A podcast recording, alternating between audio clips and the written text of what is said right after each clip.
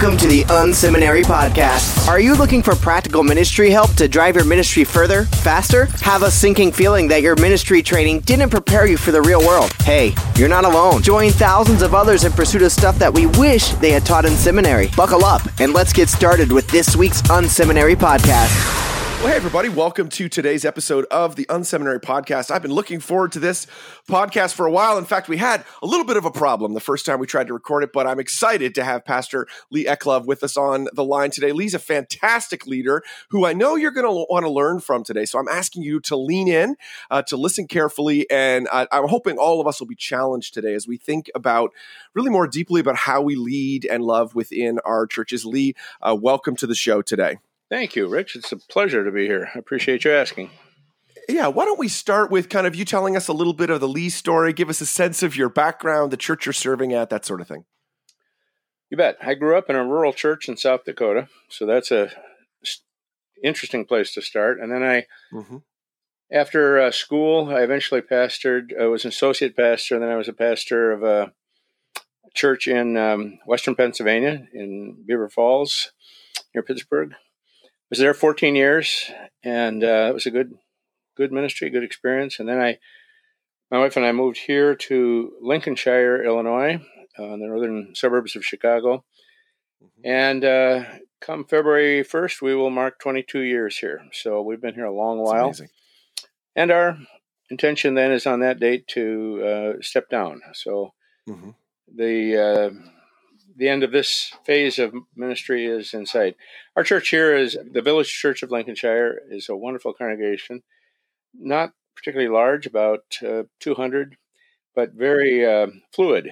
Uh, I estimate that in my years we've had over a thousand people come and go. Wow! Because it's just a very transient area, students and mm-hmm. corporate and all that. So it's been a fascinating place to minister. We're near a major seminary, Trinity Divinity School. So I have scholars, I have people who know nothing of the Bible, uh, new believers. You know, it's really been a vigorous, invigorating place to work. Hmm, very cool. Well, one of the things that you know caught my attention, the really the reason why I'm excited to have you on the show is uh, earlier this year you released a book called "Feels Like Home: How Rediscovering the Church as Family Changes Everything." And what I'm hoping to do today is to give people a little bit of a peek into that book, uh, and um, you know really get a sense of it. But and, and that you'll challenge us a little bit to think differently. A part of what I love you wrote in kind of the the write up for this book, uh, which I which for me caused me a little bit of a uh, lean in and want to learn was you talked about how the role, our role as a pastors, is to be one of a homemaker, not as a CEO. And I think a lot of us feel that tension between, you know, how do we uh, lead our churches as a family uh, versus leading them as kind of an organization. So, give us a sense of why you wrote this book and kind of its core, uh, the core conviction behind that. Let's jump in there. I think it uh, it crystallized, the idea crystallized in my head in a time of uh, organizational um, crisis is a bit too strong a word, but uh, it, uh, unsettledness in our church mm. and in my own heart. Um, mm-hmm. You know, I sense, Rich, just from the little I've read of your stuff and everything, you're really gifted at um, at the sort of the mission side of the church, and I always found that to be difficult. I frankly, you know, I found the the mission, however we describe it, whether it's strictly evangelistic or in broader in some way about reach, I always found that rather not not motivating, uh, and mm. I I puzzled over what's going on. Is this a spiritual problem? What I realized was that the way God wired me as a pastor was to look at the church much more in terms of its environment Mm. And when I thought, well, then what's that? Then it was very clear. It was very easy. Well, the environment of a church should be a home. It's a household. Mm-hmm. You know, it's mm-hmm. not a it's not a military base where we come back and get rearmed and and go out again. I mean, that's there's some element of that, but the Bible's own description of the church is the household of God, and that's not a metaphor. You know, body is a metaphor, and and uh, bride is a metaphor, but we are God's family. We are God's sons and daughters, brothers and sisters. Those are the things we are. So then that gave me some space to think uh, how would you do church if that's mm. how mm-hmm. leaders think? Leaders will always naturally think organizationally. I mean, you're going to sit. Mm. I was in a board meeting last night for hours, and you know, you're thinking organizationally. How are we going to do this? Who's going to do that? We got to get structure, which is all understandable. But at the heart of a church is the relationships we have with Jesus and with one another. Mm. Even before we look at outreach, the, you know, the Bible's picture is that the healthy home, the church home, becomes gains a kind of gravitational pull to the mm. gospel. Mm-hmm. And if we aren't solid in, inside, there are many ways to attract people, but mm. they're not really healthy ways. They're not, uh, they're corporate ways rather than organic. So that's kind of a framework for what I've been thinking. Yeah, that's. Why don't we kind of start with that a little bit? Give flesh out um, what could be maybe a negative way if we're if we're more corporate oriented versus a more family approach, kind of uh, kind of a negative attractional pull that the church might have, um, and then maybe contrast that with well, what would that look like from a family point of view? How should we be thinking about it? Well, it's easy to do church for the individual. You know, you're appealing to the individual uh, does uh, mm. so you see it in worship. There's been this. Um, I get it. There's this movement that you know to make worship more and more reflective of the music that people see and hear around us. Well, I don't have any problem with the, that, but when in that we move to a an appearance or an environment that is uh, sort of isolating to the individual, something is lost. It's not all lost, but for example, this is my obvious my bias, but if I'm in a service and it's so dark I really can't see anyone, or it's so loud I can't hear anyone, I don't think that's really enhancing the sense that we are here together. We belong together. And likewise, if uh, and it's much harder for larger churches than smaller, but if we are um, sort of senseless about the importance of people's names, of you know the intimacy, the how do we pray for people, you know, not just big things. Mm-hmm. Uh, those things, it, it sort of breaks down the family and it makes it more mm-hmm. organizational. And God works, frankly, in those things. I mean, there's churches that aren't very homey that where God is working. But the picture we have in the in the Bible is of a relational uh, center. You know, the the n- number one command is love one another. Well, if we don't even know each other's names, you can't legitimately say we're loving one another. Uh, so, mm. in a smaller church like ours, it's easier because you know there's there's not so many people to absorb. The place isn't so crowded. You're not just coping with so much stuff. But in any case, that's still what big or little, whether there's fifty or five thousand, it's still the household of God, and we ought to think and act like that. Yeah, and you you mentioned there even just this idea of names. Um, I'd love to kind of focus in on that. How uh, I think we can sometimes struggle in a growing church uh, to to just even know people and something as simple and basic as names. How how have you kind of taken on the mantle? Like because even in a, in a church of a few hundred people that can be difficult frankly. It's not you know you can get up over uh, 50 people and it's hard to kind of remember everybody's names. How are you doing that? How what are you doing to encourage people uh, to you know remember each other's names use each other's names yeah it really is hard. It, well, um, one thing we do, a lot of churches do something like this, is uh, you know we pass a pad where people sign up. Just tell us who you are. I get where some people don't want to, you know, some churches don't want to do that, but that's a way we see names. Now the reality is, you might not want to sign that. You know, that's fine, but it's it's mm-hmm. a way. Uh, you know, some people have other churches have different things. Somehow, somebody has got to learn that guy's name who just walked in and sat around you. You know. Yes. And uh, on our staff, which is small, you know, we will sometimes say, "Anybody see that couple? You know, sitting back and them, you know, such and such a place by so and so." Anybody get their names? Yeah, I think it was this, or their children were in Sunday school. I got their name. So we we really work at it, and we I write down names. I try to memorize them. Um, it, when I meet people, you know, I'm working at. Uh, you know, memory tricks like, oh, this is the guy who was in the army, or this is the guy who went to school at such and such place. So we just flat out work at it and talk about it, um, pass these names mm-hmm. around. But you're you're right. When our church in Pennsylvania, I left there when it was about 650, so it wasn't a mega church. But I mm-hmm. I couldn't mm-hmm. retain names any longer at that size.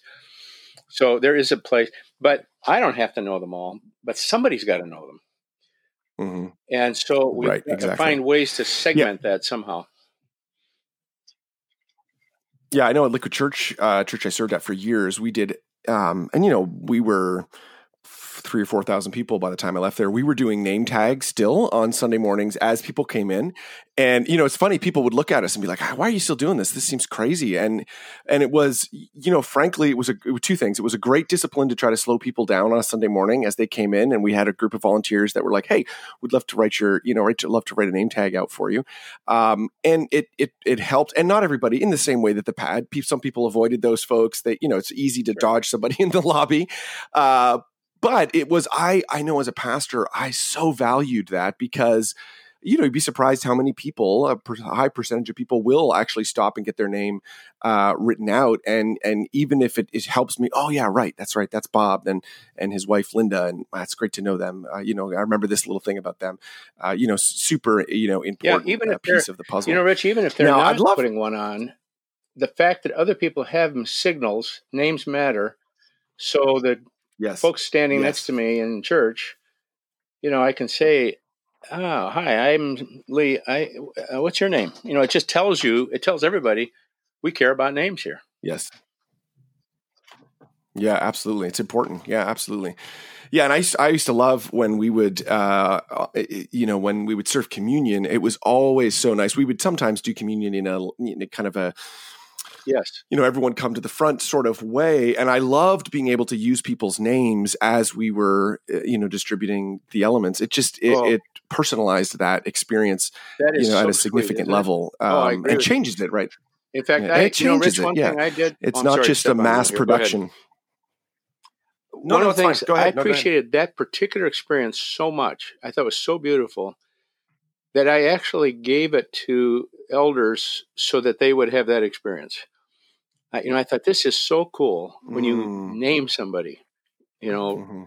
Rich, this is the mm-hmm. body of Christ broken for you. And I thought others mm. need to oh, do that. Amazing. This is precious. And, uh, you know, you don't remember every name, but mm-hmm. yeah, it's a great thing.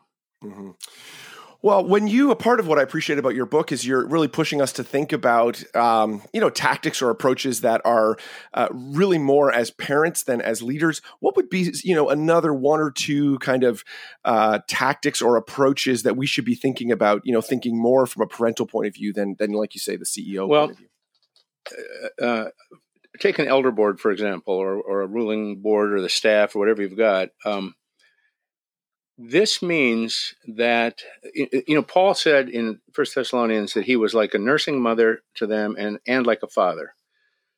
So you have this sense of nurture, and the father's role is sort of the strong. Uh, you know, you know, we say things like, "I'll tell you something." My father always said, right? I mean, we, he's the he's the one that kind of gives mm. us uh, mm. sort of our moral, social grounding, right? And I think elders have to, and other staff, we have to remember that's what we do here. We have stuff to organize, we have to run stuff, mm. but mm-hmm. there's got to be time to stop and call somebody or interact with them in the hall or, mm. uh, you know. Mm-hmm. So part of our job, part of our tactic is we will pri- we'll prioritize personal touch. And my own sense is God leads. You can have organizational ways to do that, but often it's just um, it's what I call the impulse. It's like I, I think of somebody, I think, man, yeah, I haven't seen that guy for a while. Bam, I send him a note or give him a call. Mm-hmm. Um, organizationally, this year, one thing we did was our elders each month took three more names from our list of everybody at church and wrote them handwritten personal notes. At first they found that sort of intimidating. Mm, fantastic. Like, what am I going to say? You know, but but we all did it, mm-hmm. and uh, three isn't too much. Mm-hmm. But we got such great feedback. You know, they people loved that. Mm. They wouldn't, they couldn't believe that somebody would write them a note and just spiritually encourage them. And for the elders, it was a test. Mm. Like, now who, you know, who is this? Uh, who's Martin? Who's Jane? You know, I can't quite remember these people, and we could. It helped us. Um, another one other thing we did was just recently uh, we met together uh, instead of our regular meeting. We had a separate time to pray together and stuff. And we just took the directory. In our case, you know, like I said, there's, I suppose there's maybe 300 people counting children in our directory. You know, so I don't know how many families, mm-hmm. maybe 150 or 200 families. And uh, we just kind of looked through every page, mm-hmm. didn't take that long. And we'd comment about this one. Where's that one? Or, you know, what's this problem? Or, you know, here's the big deal in their life right now. Um, and boy, that was great. It, it just reminded us this is what we're doing. We're taking care of these people, and uh, we have to, you know, mm-hmm. find ways to pray for them, to know their names, uh, to connect. In larger churches, uh, you're the expert at this, but I suppose you have to go more toward a small group or something like that. I I always think of that rural church I grew up in, and I think a big church has to have little rural churches all over inside of it. You know, to find mm, structures mm-hmm. where you can take care of people. Mm-hmm. Yeah, and I, I love that idea of you know actioning, even just you know writing a note. I think is so critically important. I know one of the things we've done over the years is we we have like a weekly kind of check in process where our we're asking our staff to check in, and one of the questions that we ask our our pastoral staff every week is you know who is someone in the church that you think might uh, need an extra, you know, outreach this week. You know, you notice something happening in their life. There's some sort of pain in their life. There's something you heard something that you're reaching out to them this week, and you know, you'd be amazed. And we're just yeah. asking literally for one. It's not like who's ten. It's like what's one. You'd be amazed uh, how in a you know fairly large church when you when you have a number of people that every week are being asked that question and then actioning on that or actually taking steps out to connect with people man that could make a huge right. difference uh, you know over the time and and and you're right there is that um, it can be intimidating at the beginning, but it's like, hey, this is what we're in this for, people. We're hoping to see uh, folks get connected uh, to Christ and to His community. You know, Rich, I uh, call that, that, the that's inefficient fantastic. imperative. Right? yes, that's good. Yeah, I think. Tell us more about that. Pastoring, you know, we're always trying to be more efficient at things. You know, can we meet with three people instead of one? Mm. Can we, you know, can I delegate something? Well, that's part of the deal, or we'd go under. And the bigger a church, mm-hmm. the more complex that becomes. You know, just finding the room, the night, the chairman, the you know whatnot. Um, but then there is this side of the ministry. You know, it's kind of typified by Jesus leaving the 99 to go after the one. Uh, but there's this side of, I, you know, I got to take care of the one. I don't always get to take care of people in herds, you know, in flocks. And uh, right, uh, it's just it always sort of feels inefficient. I never, you know, this is my dirty little mm-hmm. secret. I never feel like going to a hospital. Uh, you know, I, I just don't. Right. But when I go to a hospital or when I spend time with the one, I, al- I always come back thinking, now that was pastoring. That's why I do this. You know, that is yes. the most, yes. that's even more fulfilling, even though it's not my favorite thing to do. It's the most fulfilling thing that I can think of. And even over preaching, which is the great love of my life. I mean, it's, to do you know i people say to me because i'm a writer they say you, you you must love to write and i say no i love to have written yeah so true right as a writer i can identify and in the same that. sense Absolutely. i like yes. to have pastored yes I, and and i think i think pastoral staff guys you know in a big church where they're trying to manage so much stuff and remember so many things and hold all the stuff together to be given the mandate not mm-hmm. just permission we expect you to step away from that, even as busy as you are, and touch individuals to do the inefficient imperative. The whole Slow church down. will get that somehow. You know, I don't know if the word spreads or if it's just the Holy Spirit, but a church that's well cared for mm-hmm. grows healthy. They they start caring for each other better. There is just a, a healthier sense of this as a family uh, if we than if we don't do that. Mm-hmm. All right, I'm gonna I'm gonna touch okay. a bit of a hot button issue with you. metrics. What are some metrics that we should be thinking about uh, when we're thinking about this whole feels like home concept? How should we be thinking about uh, and kind of operating on uh, metrics? Well, as you know from what I've told you, that's just one of my least favorite words. Um, well, it's because why is that? Why? If that? you think of the church as a family, like your your own home or whatever, it's hard to think of numbers that are very important. Um, so uh, I'm I'm trying hard here to meet you somewhere on metrics. and I, I think, uh, yeah, no, that's fine. I totally get that. What what would you say to a leader who's like, I don't know, like, can't we measure all this stuff? Like, at the end of the day, we, are trying to associate numbers with, um, if I can, you know, there's a little bit of if I can't measure it, or are we really making a difference? That sort of thing. What would your pushback well, be against a leader I, like that? I think it's okay to to know numbers, like. Uh, you know, uh, mm-hmm. you know, I do a report at the end of the year for our church, and we had this many baptisms, or you know, whatever.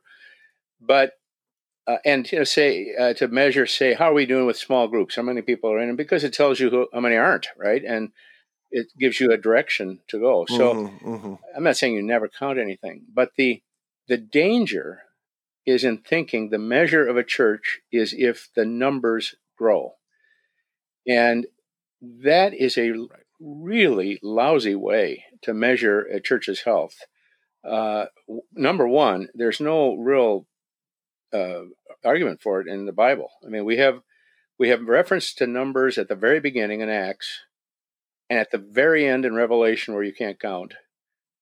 And otherwise, we have nothing. We have no idea how many were in Ephesus or wherever. Um, also, it it uh, it de- deters us or or distracts us from the the a key thing in Scripture in the New Testament, particularly in their letters, you know, is the holiness of these people. Well, it's very difficult, if not impossible, mm. to quantify growth in holiness. Uh, or to put you put it in another place, look at the Jesus walking among the seven churches in the beginning of Revelation. The things he is looking at, you just can't be quantified anyway.